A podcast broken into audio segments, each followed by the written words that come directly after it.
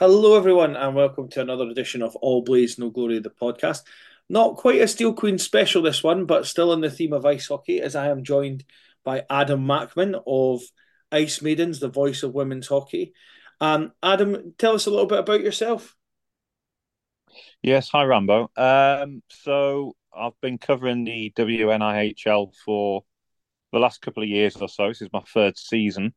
Um, I am based in Whitley Bay, so I cover all the Beacons, uh, Beacons games, home and away. Um, and if my schedule allows, I'll I'll do other other games and travel around the country and try and give as much coverage um, and, and live uh, streams of women's games as possible.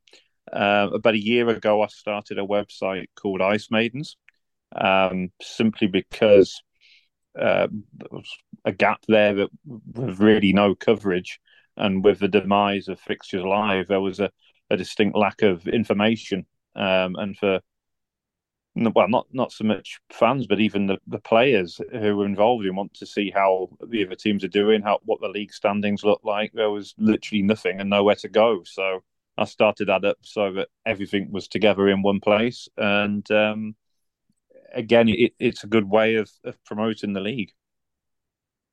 Cool, cool. Uh, how before we go a little bit more into detail into that, how did you get into ice hockey? Um, well, it, it, goes back many years since when I was a a teenager. Really, my sister took me to a game one Christmas Eve. Uh, it was at the Newcastle Arena uh, the what was then called the Newcastle Warriors against the Basingstoke Bison, um, and Basingstoke were winning four one going into the last period, uh, but then the Warriors come back and won five four. Um, I think it's safe to say I was hooked at that moment. It was such a great final period, um, and it just went from there. And I used to sort of beg my older sister to take me along to games when I was still a kid, and then um, as I got into my sort of later teens and got a job, I could start affording to to go myself, and that was mainly watching the Warriors when they returned back to Whitley Bay, or some of the other Tyneside-based teams like the Newcastle River Kings and Newcastle Jesters. Um, but that's what got me into it. Um, then Channel Five had their coverage of the NHL, which made it easier to watch that, and um, I've travelled over to to North America quite a bit and to Finland to watch hockey. Um, so as a fan, I think I was, you know, it's it's been there since an early age. Um, but then about eight years ago, um, a friend of mine recommended me to to do some radio commentary. Um, the NIHL had their own radio um, station based in Blackburn at the time, and they also had one in Billingham, and they kind of wanted a, a third one in Whitley Bay because it had the the largest sort of fan base, as it were, um, and and the numbers that they could get off the back of it. We just needed somebody to do it, um, and I give it a go, and it turns out it, it went okay, and I got asked to to do it full time, and so for the last sort of seven or eight years, I've been um, doing live radio broadcasts for Whitley Warriors, um, and that including highlights as well, done playoff weekends, cup finals, um, and then that led on to being asked to do the beacons. Cool, cool. So, um, just for for people that are not in the know, the, the NIHL is um, sort of um, the the senior league for well, it's mainly for England, but there's there's Solway in that now. It is a, and it's more a men's league, but there are some women playing it. Like um, I'm sure we'll come on to talk about about some of the players that play for the Beacons that play in the in that league. Um, and there's there's what three divisions? Adam, is that is that still the case? It is, yeah. So you've got the elite league, which is completely separate for the, the men's league, and then below that, the national league, which, as you've mentioned, Solway are in there for this year, um, and then you've got NIHL one, which is then regionalised into north and south, and then Division Two is as well. So the Whitley Warriors, who which is the local men's team, um, they're in NIHL One North, which is essentially the third tier of of men's hockey. Um, but then obviously you've got the women's NIHL as well, so that's just sort of the other side of it. And and uh, how how did you get approached by the Beacons? And and and obviously it's went beyond the Beacons your interest in women's hockey. How did you how did you get your start in women's hockey, and what what attracted to you to to covering that? Well, part of the blame uh, lies at your door, Rambo, for that because uh, the first women's game I actually covered was when the Beacons played the, the Steel Queens in a in a friendly. It was just as we were coming out of lockdown during the pandemic. Um, Steph Towns had asked um, a friend of mine, Matthew Donaghy, who who was at the time doing the Warriors highlights, is would he stream live games of the Beacons? And um, he suggested it to Steph. Would would she want a commentator because essentially, you know, these streams do do sound better with with somebody commentating on them. Um, so it was sort of arranged by Matthew and, and Steph, and I got asked to do it. Um, ashamed to say, I knew very little about women's hockey. I'd not been to a live game before. I'd I'd watched the Olympics um, every four years, but that was about as much as my knowledge went. Um, but I did that one game at Whitley Bay, as I say, against the Queens, and uh, it just sort of gripped me from from then on. And um, at the start of the next season, the Beacons were, were having their first campaign in the Elite League. Uh, and again, I was asked back to do some more games for them. Uh, the first sort of Elite League game I did was against uh, the Guildford Lightning, uh, again, which Guildford won 8 4. But I think what completely blew me away that day was um, watching Louise Adams, um, who up until recently was a GB international, but you know one of the top players in this country and, and a fantastic two way player. But it was just I've never seen somebody dominate a game of ice hockey like it, and um, from then on, I just yeah, I wanted to I wanted to do it more regularly and watch more more of the uh, WNIHL. Um, I'm smiling here at the other end of the, the other end of the line because uh, yeah, I've seen Louise Adams play, and uh, I think if you're on the other side of her, she's she's terrifying to, to have against you, and uh, mm-hmm certainly a player. It's like she's got some kind of piece of string on the puck when it's on when she's on her stick. Um, so yeah, I definitely, uh, I definitely know what you're talking about there. Um, so um, you've been doing how long is that? You've been doing the sort of covering the Beacons games, and then obviously, then when did you decide? Right now, it's time to do a, a more national project. Yeah, so about two and a half years when I did that first game. Um, as it was that friendly. It was we ran about June 2021, I think, when the Beacons hosted the Queens. Um, over the course of that year, I travelled up and down the country watching the Beacons in the Elite League. Um, so I, I, very quickly got to, got familiar with the other teams in there and, and, the players. And by the time the playoffs came around, that's um, you're talking sort of May or June 2022, um, I was going to go anyway as a fan and watch the games, but I thought, well, why not try and do a bit of media coverage of it? I wasn't sure what there was available at the time. Um, there was a company there brought in to, to film it, but their budget didn't stretch to a, a commentator. So I basically just volunteered and said, well, look, I'm here anyway. I know most of the players. Let, let's just you know, give it a go and see what happens. And I think it went really well. We got a lot of good feedback from it. Um, and it's, it's just sort of grown. I think the, the second season that I started covering it, which was last year, um, I was asked to come on board and help out Solway Sharks with their home broadcasts, um, which when it didn't conflict with the Beacons. Um, and I've done some games for Grimsby and Sheffield as well. So it's just ones that are relatively close and commutable from from Tyneside, I guess. Um, and then that in turn led to me wanting to set up the the website of Ice Maidens. Cool. And and and how how challenging was that? Because obviously, it, you know, as as you've mentioned, there's there's no fixtures live now. I I obviously the Steel Queens have come in after fixtures live was a thing, but I understand it automatically updated, updated tables and things like that and gave you a bit more of a website. But how much of a challenge has it been, sort of, not just collating all the stats, but um, equally you, you you've given like sort of pre pre-season reports on every team in the WNHL. Um, it's a lot of work to get through. So, so how have you managed to fit all that in? yeah, it, it, was a lot of work doing them them previews. Let me tell you. Um, I mean, it, it's a labour of love, really. I, I, wouldn't have done it if I, I hadn't enjoyed it. But um, yeah, thirty-two, I think I did in the end to cover every single team. Um, relied a lot on on some of the teams sending me information, but um, most of them I just wrote um, essentially just the knowledge that I had and trawling through social media, seeing what updates that the various teams have put out there, and just try and put it together, tidy it up a little bit, and, and make it interesting. Um, but yeah, they they do take time. Um, I think they were well received um, from from the, the, feedback I got, which was good. Um, but yeah, it's um, it's hard work. Last year, without fixtures live, was difficult. Um, so I mean, I'm I'm kind of one of these sad statos in a way that that loves you know, I'm a bit of a hockey nerd is is probably the best term uh, to describe myself. So getting all these results is something I would want to know personally myself anyway.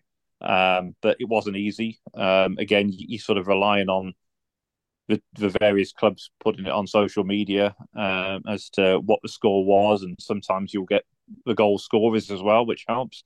Um, but without the data which Fixtures Live had, it's very difficult. So you are literally then relying on teams to maybe send you a copy of the game sheet where you can again use uh, the stats from that to help. But um, it, it's not been easy, and uh, it's been well over a year now, almost eighteen months that there's been no sort of nothing published by the league in terms of updates or, or league tables. Uh, I think possibly what um, was the biggest thing for me was at the end of last season where uh, in what was Division One, uh, the Whitley Bay Beacons were long since champions, so they'd claimed top spot. But four teams um, were battling for the final three spots for the playoffs. Now, three of them teams all finished on the same number of points, so yeah, they had to work out like um, a tiebreaker system as to which two teams qualified and which one missed out.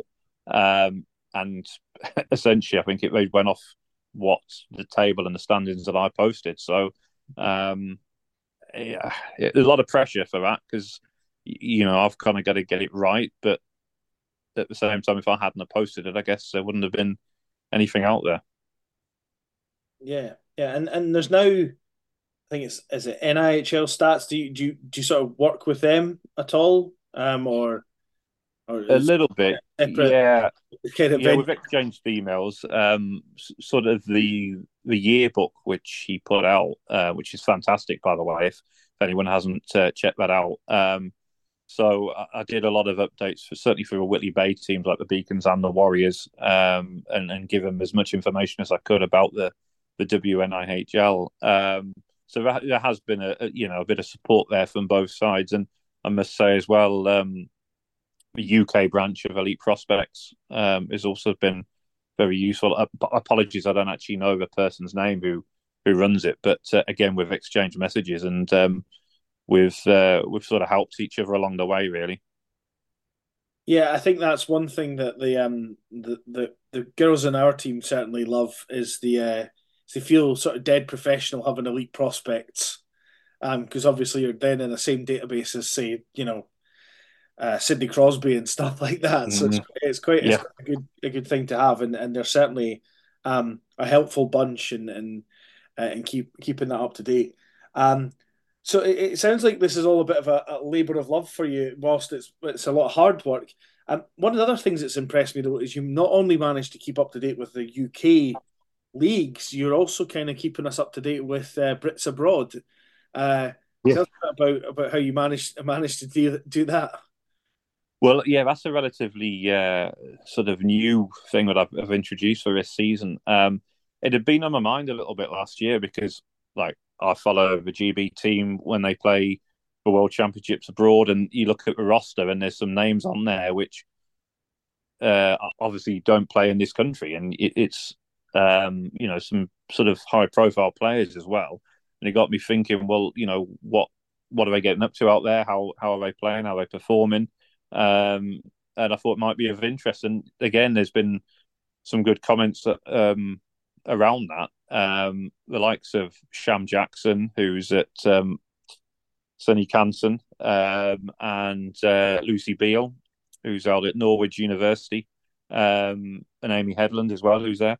They put a lot of updates on Facebook as to when the games are getting. There's like live streams, so their family and friends can can tune in. And a, a lot of the time on a Friday evening, there's no uh, women's hockey going on over here. So if there's a live stream at sort of eleven o'clock on a Friday night, I'll be uh, I'll be sort of watching it and taking notes. But uh, to be fair as well, the, the team's websites are fantastic because they put a lot of stats in there. They they tell you just about how many shifts the, the each of the girls play and how many shots they take and, and stuff like that. So it, it's you can take a lot out of that and and write reports off the back of it. So it's quite useful.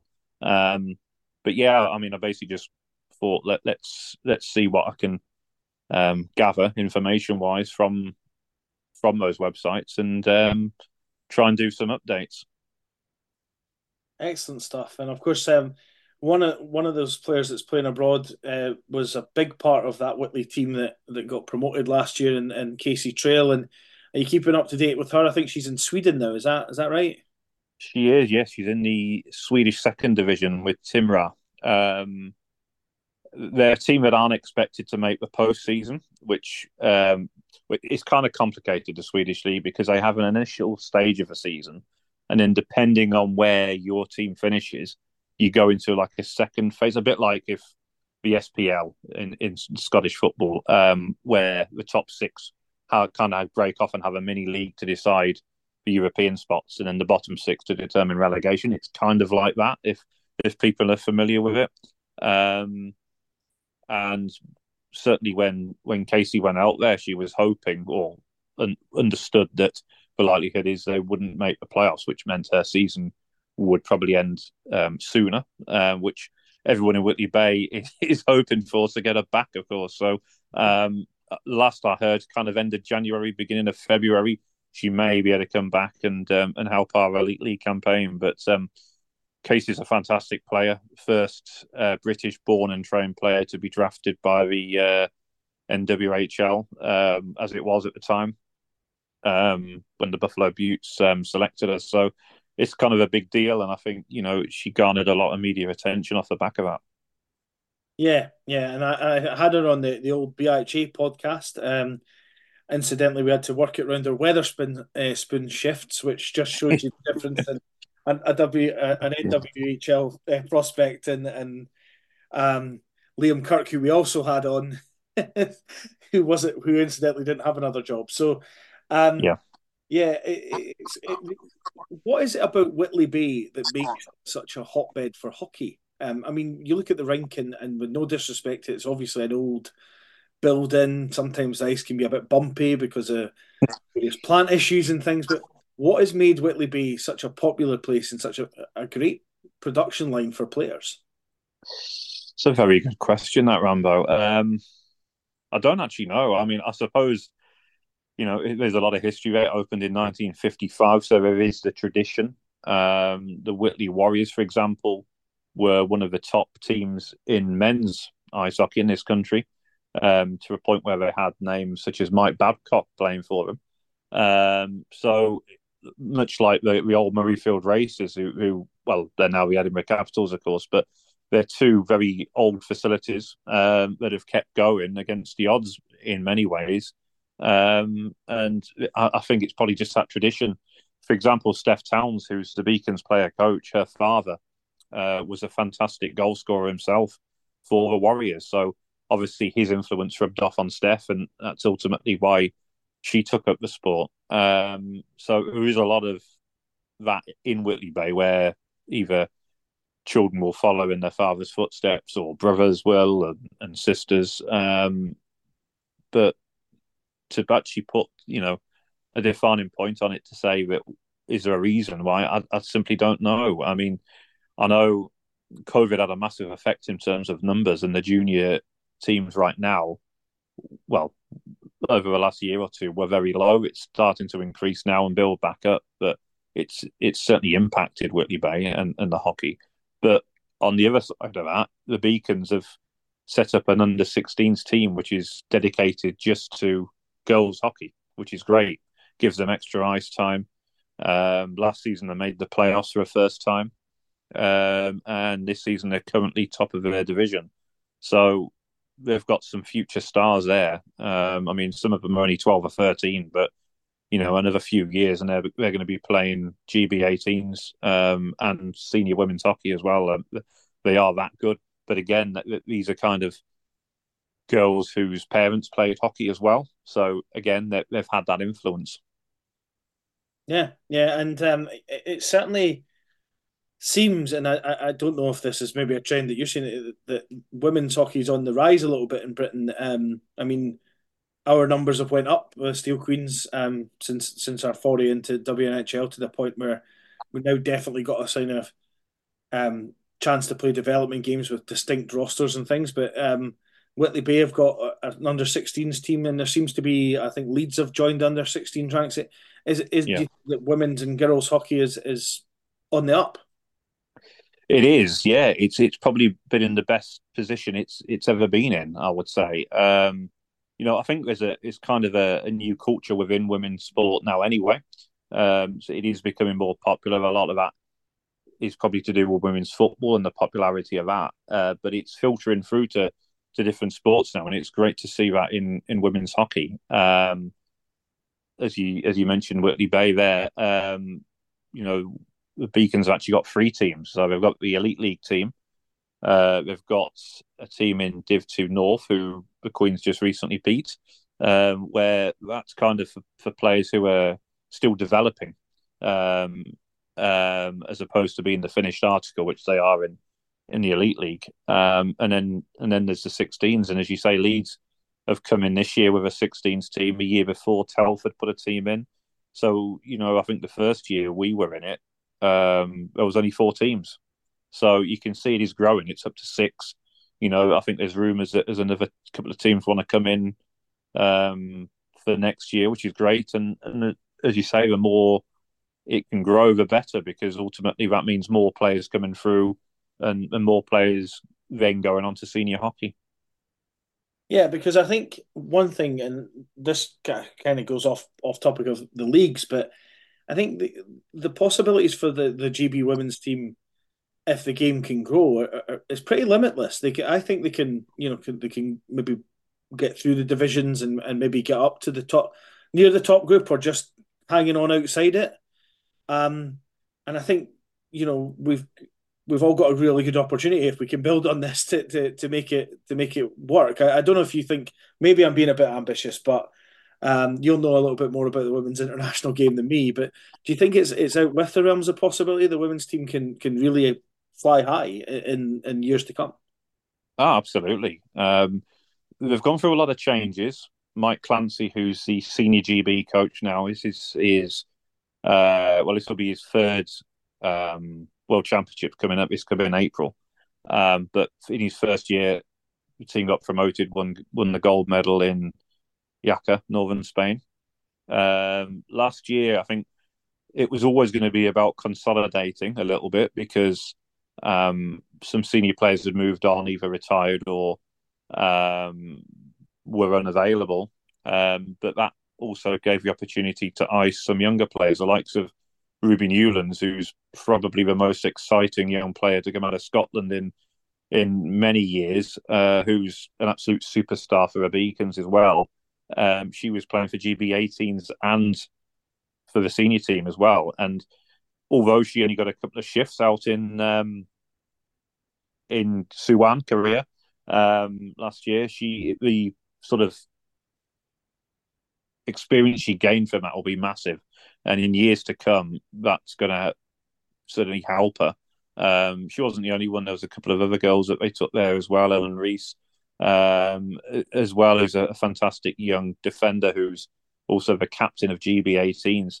Um, so they're, they're, trying to bring the younger players through, sort of uh, ease them into the team gently, give them some ice time, build up that development and that familiarity. And kind of look at the succession as as to who's going to be playing for GB in the years to come. Now, they just about stayed up by the the slimmest of margins. GB they uh, beat Kazakhstan in their first game with a penalty shot from Katie Henry, and ultimately that was what settled that game and the relegation places because Kazakhstan lost all their games and GB lost the rest of theirs. But but there were by certainly close margins uh, against some pretty good hockey programs out there, the likes of um, Poland and Italy, who were both very strong.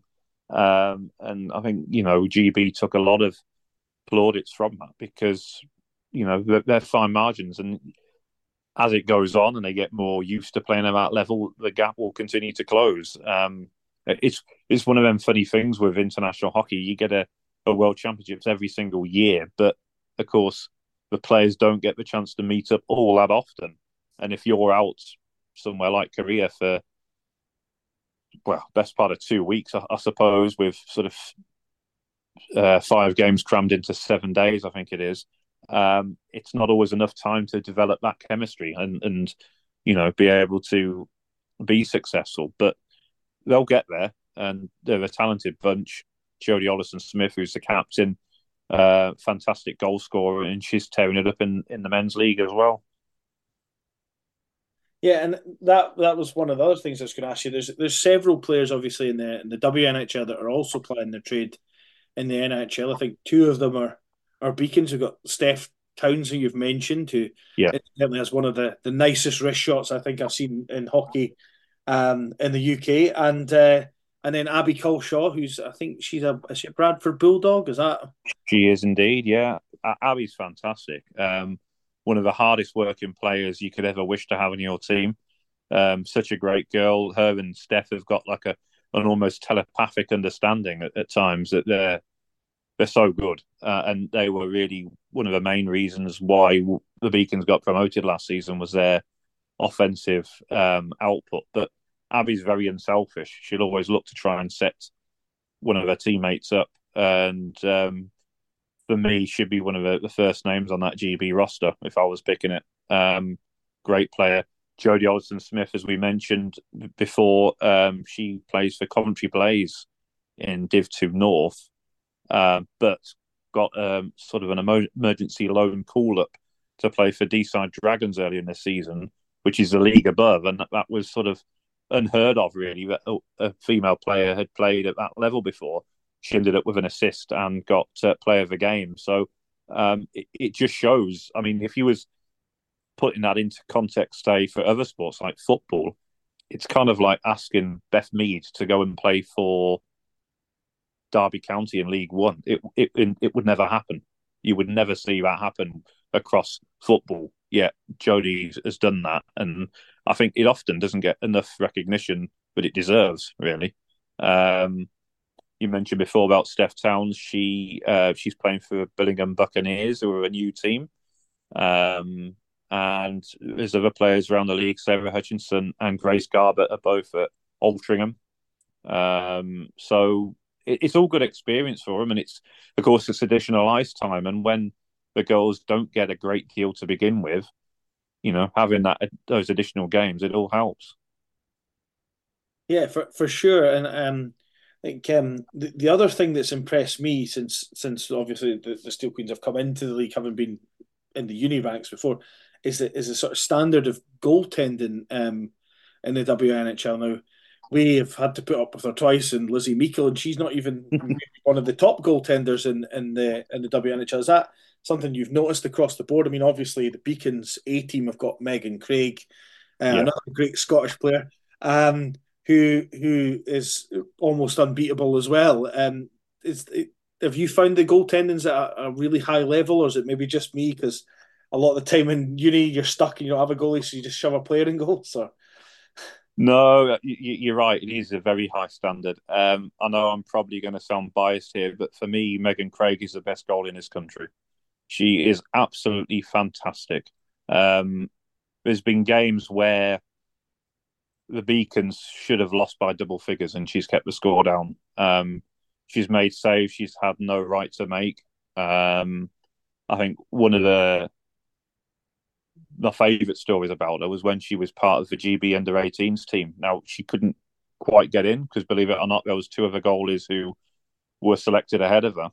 Um, but during one of the scrimmages, Ange Taylor, another great Scottish hockey player who was coach of the 18s at the time, she joined in the scrimmage and went one on one. Megan stonewalled her, and then having stolen the puck off her, then pushed her around the side of the net. And I think there was a, a few expletives from Ange in the, in the best possible taste that she was frustrated that she'd just been robbed of a certain goal, but uh, she could appreciate just how good that uh, a young goalie was. But I mean, Megan is fantastic. As I say, she's she's helped out some of the other elite league teams when she's not been when she's not had a game for the Beacons, and everyone will tell you the same story about just how good her goalie she is and the amount of shots she faces. And um, I think as well, it's her ability to get across a line is incredible. I've never seen such agility in, in any goalie really. Um, but you know there, there, are other top goalies in the country as well. I think Amelia McGinley at, um, at Queen Bees is another fantastic young player. Um, she might only be twenty now, but um, if anyone watched the women's playoff final last year in the Elite League, um, the high glove save she made um, for the Queen Bees against Solihull Vixens. I mean, actually, Megan's father took a photograph of that, and it's probably the photograph of a tournament because it was such a great shot. Um, but yeah, you mentioned as well before um, Lizzie Meikle. Um, I think this is only her third season of playing senior hockey. I think she played rec before that. Um, last season, she was one of the main reasons why the Solway Sharks had a 100% record, won every single game they played last year. Um, and as say, frustrated you a couple of times this season, but I mean, she posts something like 95% save average in both games against the Queens this season. Um, when you're talking, what, 84 shots was it she faced against Whitley? Um, shots, yeah, against the Stallions for when she when she was in guesting for Whitley. Yeah, uh, I mean it's just that's incredible when you think about it, isn't it? I mean, sheer about a rubber she faced in that game, and um, if, you know, I think we all got back on the bus and realised that that Lizzie had kept the scoreline down because Queen should have won by a, a larger margin. As uh, I don't think anyone could deny that. Yeah, and and I mean, um, I mean, I, I was been looking sort of obviously uh, with the availability of what you do and what the um, what is done by NHL stats as well, and and looking and even just looking at some of the goalies that I know the names of, and there's Holly Steeples now playing uh, WNHL two yeah. for Cambridge. Holly was a full GB prospect. It just shows you that across mm-hmm. the board, you've got great goalies to great goalies to watch and, and to and to, to to backstop these clubs. And I think that makes it's going to make the ultimately make the scorers get better as well, right? Well, yeah, it'll force them into you know changing how they're going to approach a game, isn't it, or approach a shot? Because if you know you're coming up against a hot goalie, you, it's going to get into your head, isn't it? Um, I know the Queens haven't faced Leeds Roses yet, but Megan Quigley. She's another good goalie in this league in Div Two North. Um, so she's someone to look out for. Um, I'm going to give a shout out to my good friend Ruth Palmer, who plays for for Grimsby Wolves. Um, I know Queens have had quite a big win against Grimsby this season, but um, again, she's someone who is going to face a lot of a lot of shots uh, against the likes of Queens and against the Beacons. Yet again, keeps the scoreline down and um, is is just such a depth. I mean, last season I, I actually thought about writing an article as to you know who the top goalies were in in Div Two North, but I couldn't do it because you, you know who would be first, who would be second. It would be almost impossible because there is so much talent there. Yeah, yeah, no, it really, it really is, and I think it's an impressive um, array of not just goalies, but there's players across the board in, in every league. I mean, um, I'm not, you know, there's players I've not seen, but thanks to you, I've been able to watch little bits of live streams, or I think Leeds Roses have a live stream they do themselves as well. Um, and it's it's been good to sort of see the different players. Uh, you know you're playing them in a few weeks, panic about them. Um, but in general, in general terms, it's been it's, it's great the, the coverage that you give in, uh, to the sport and and what have you. And of course, um, you did come up to Scotland to to uh, is that your first time at Murrayfield the, when you came up for the Queen's Whitley Beam game? Oh, I've I've been to Murrayfield several times to see men's hockey, but it was my first Queen's game there. And um, you uh, you obviously partook in the in the uh, the live stream as a as a color commentator. Um, mm-hmm. And uh, how did how did you think the, the tandem of you and Laird worked? Because um, he's going to want to know, get some feedback on it. no, I thought it went really well. Uh, he's a great guy, Laird. He's um, you know brings a lot of energy and humour to a broadcast. I think I think we dovetailed nicely, really. Um, yeah, I, I, enjoyed it. I, I, said to him afterwards, I look forward to working with him again, and hopefully, if uh, if he can make the trip down to Hillheads at the end of the season, we can team up again. This time on on Beacons TV. That I'm sure. I'm sure he would love that. He uh, he's he does bring it. He's got a, a tremendous amount of energy and um, a lot of a lot of uh, terms that people people take a bit of getting used to, but once you get used to them, it's it's good fun. Yeah, um, yeah, good, good. So, um, in terms of the uh, the uh, the leagues, I d- I don't want to get into the sort of prediction thing because it always feels like you're tempting fate with that sort of stuff. But is it now sort of we've had this sort of I don't know the the uh, the trailer, uh, the start of the season is the sort of the the the you know the early days of the season. It doesn't seem like we've all played a lot of games yet. Is is the next part of the season going to be kind of the silly season for everyone as they all try and cram in the rest of the games in a few months? Um, yeah, I mean, I know the league did try to change that, and that they wanted um, to start the season earlier to try and prevent the backlog of fixtures that we get in sort of April and May. But the other side of that is, of course, when the men's league comes to an end around sort of end of March, beginning of April, of course, there's additional ice slots, isn't there? So it makes sense you're going to fit your fixtures in then. Um, but yes, it, it's when you get in the games thick and fast like that, it is going to give um, you know a, a, few interesting results. And of course, some of the younger players are going to have exams uh, as well, like A levels, GCSEs, so they might not be able to travel to to certain games. So we, we're going to see some some interesting results. Um, I know you said you didn't want to make predict any predictions, but um, I think you'd have to be a strong sort of uh, person to to bet against the Queens, not to not to clinch Div Two North. Um, I mean, you're looking looking pretty strong from what I've seen. Um, I couldn't name you another team as good. I mean, Leeds are Leeds are good, but in all honesty, I think if uh, if Queens ice their their four strongest lines, they, they should win that. Um, I think yeah, Div One's always interesting because it's always sort of super competitive. Uh, I know Beacons ran away with it last year at the top. They won. They had a hundred percent record, won every game they played, and Slough lost every game. But the other seven teams in between were covered by something like four or five points. Um, everybody was beating everybody. It's still just as competitive this year. Um, Kingston Diamonds have got off to a really good start, but then if you look at their roster, a lot of them are the core group that also ice for their elite team, like so Danny Newlove, Lizzie Saunders, Kiana Tate. There's some really good players there. Um, Swindon have kind of been playing catch up because they've had issues with their rink.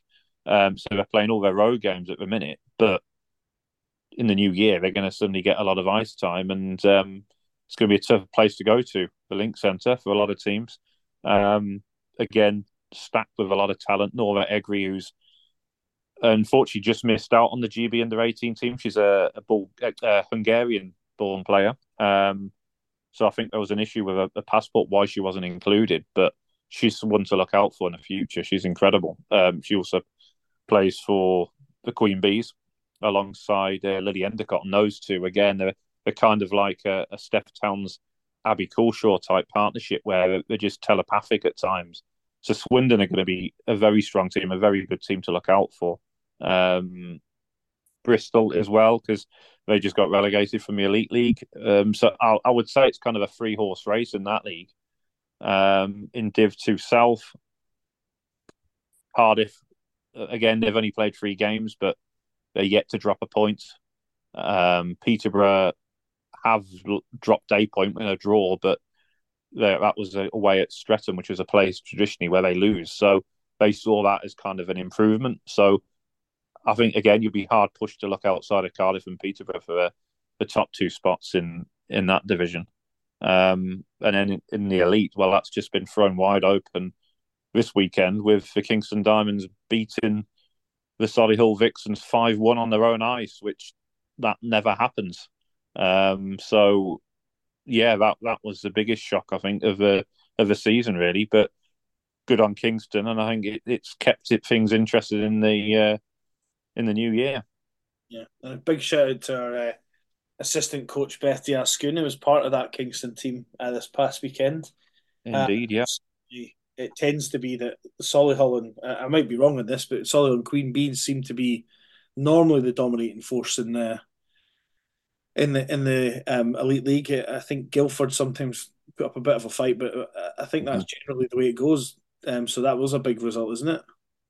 It is. Um, I mean, Solihull have lost in the previous two seasons. Have lost two games, one in each season, and on both occasions that was to Queen Bees.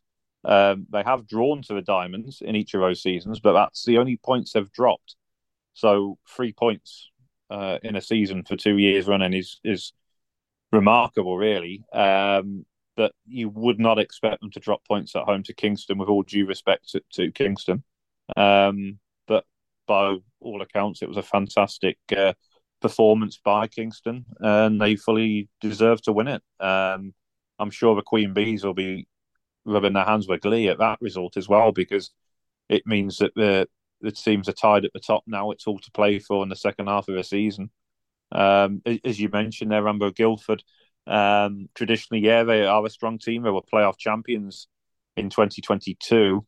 Um, but Louise Adams is kind of, well, sort of hung the skates up, really. So they've been without her. They've, they've had to rebuild. They've gone with a very young team, but they're very good fast skaters and very good and com- confident on the puck.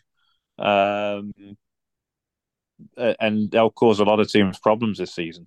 They beat Whitley at home uh, in a bit of a shootout, seven five. It was a great, great game of hockey, and if anyone wants to watch it, that is actually on the Beacons TV YouTube channel. Um, it was, uh, say, a lot of goals, a lot of good talent out there. Um, but yeah, it's, it's, going to be interesting to see what happens. Um, Streatham as well on their day, they can beat anyone, and and Whitley as well. I mean, we haven't had a lot of wins this season, but um, we've kept the scorelines close. And if you compare our performance this year to how we were two years ago when we was last in the elite league, we, have kept ourselves in games. We're not getting beat by double figures. We're, um, you know, the sort of fine margins now you just, you know, a little bit of luck here and there might um, might prove different. Yeah, yeah, absolutely. And just one one kind of last point to touch on, and I think it's quite important that people just don't hear me harping on about this. Um, but um, the uh, you obviously do a lot of traveling to, to keep up with with what's going going on in league, but just just for people to maybe understand, talk us through you know how much traveling, just how much traveling is involved for these girls that are that are playing essentially in the top level and you know and essentially funding themselves. You know, yeah. it's incredible that they they play so much hockey, isn't it? It really is, and that's the thing that shocked me. I think when I first got into following women's hockey compared to men's, where they get all the coaches and transport and travel paid for themselves. It's as you say, it's all funded by the girls themselves, even kind of GB training camps, for example. Um, the elite league, you've got three teams, sort of in the southeast: Guildford, Queen Bees, who are now based in Slough, and Streatham in South London. So for the likes of Hull, that's quite a fair distance to travel down there even further from Whitley Bay, let me tell you. Um, you know, our, our, sort of second closest trip, uh, away trip of the season is to Solihull. And if you compare that to the men's team, the Warriors, that's their longest trip. Uh, I think they would downright refuse to go any further than Solihull. Uh, but that's kind of a difference in sort of attitudes. I think you know the the female players don't really get a choice. It's like, well, we want to be playing. We've got to be playing against the best teams of the best players, and that means getting on a bus and sitting on a bus for six hours to get down to the southeast of England, play a game of hockey, and then another six hours back.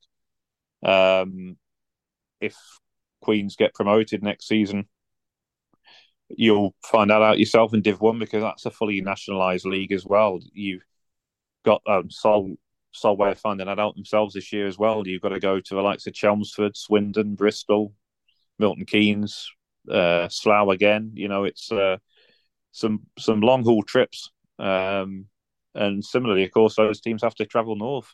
Um, Div two is more regionalised, so right now it's kind of Edinburgh to Telford is probably the longest trip in the north, um, and then probably something like Cardiff to Chelmsford in the south would be the longest trip. But so it's not quite as bad, but still, it's it's a lot of travelling. It's not like you know some of the sports leagues were a bit more sort of regionalised, and you only got a couple of hours travel. This is uh, a huge commitment from the girls that they have to do this, um, and I think what amazes me is when I've been on the Beacons bus is just the team spirit they all have and, and the positivity. You know, even if the game hasn't gone the way they'd like, they, they never stop smiling and having fun. And you know, a bit of karaoke goes on in the back and stuff like this. But it's just great to see. You know, that the girls are loving what they're doing, and that's essentially what it's about. Yes, you know, it is hard what they have to go through in terms of financing it themselves, and they are reliant on personal sponsors to to subsidise some of what they uh, have to pay. But um, you know, uh, if I could change one thing, it would be that. Then they could get a bit more financial support because um, you know there's a lot of talent out there on the ice, and it's just not always gets recognised. Well, yeah, thanks for that, and um, yeah, that uh, I mean. I'm looking. I, I clicked onto the WNHL one table and um, obviously the first thing that my eyes were drawn to was Bristol, which is pretty far. And mm, yeah, managed to get promoted, which of course is it's well down the line at the moment. Um, got to take each game as it comes for for all the teams, but um, yeah, this has been it's been great to catch up, Adam, getting a bit more um, you know information about various players and stuff. You've obviously got a real knowledge of of uh, of women's game in Britain, and it, what you do is so important for, as you say, for the girls to keep up to date with what's going on in the league they're in, because otherwise they'd be nipping my head all the time about how many points we had and goal difference and stuff. So it makes it easy for me. Um, but also just it, it gives everyone a sort of community spirit and they can kind of keep an eye on what's going on and from a coaching point of view you can um, kind of see what players maybe stand out for other teams and you know try and find out a bit more about them and that sort of stuff. So it, it really is. I, I'm, I'm sure I'm not speaking at a turn, but I think everyone in the WNHL certainly owes you um, a lot of gratitude for for all the work you do, and I would like to thank you for taking the time tonight to to speak to me and ramble on to me as well um, about this. It's it's great to have someone uh, with your enthusiasm doing all the work you do. So thank you. Well, it's my absolute pleasure, and well, thank you for those kind words, really. But um, yeah, I mean, I'm a huge fan, and uh, I'm not going to stop uh, promoting women's hockey. Good lad. Thank you very much. Thank you.